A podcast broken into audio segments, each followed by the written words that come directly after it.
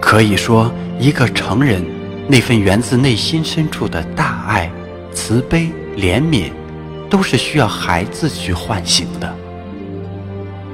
而无论是在智力品质方面，孩子所表现出的好奇心、想象力和内在自我成长的动力和能力，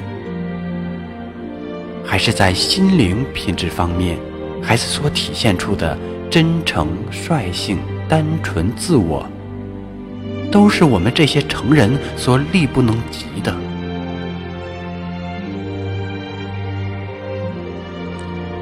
可以说。孩子是成就父母、帮助父母成长最好的学校。所以说，从生命的诞生来看，是父母造就了孩子；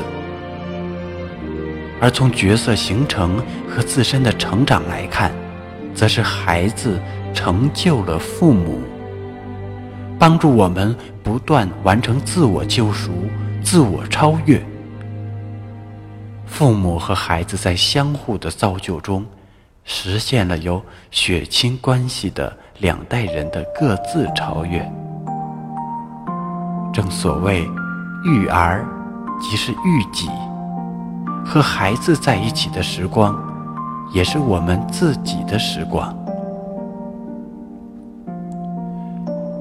莫忘初心，生命是一段旅程。而不是一场竞赛。不要总试图在途中超过别人，或给他人留下深刻印象，而辜负了这段旅程。不论走到哪一条路，沿路都有它的风景，旅途都有它的体验。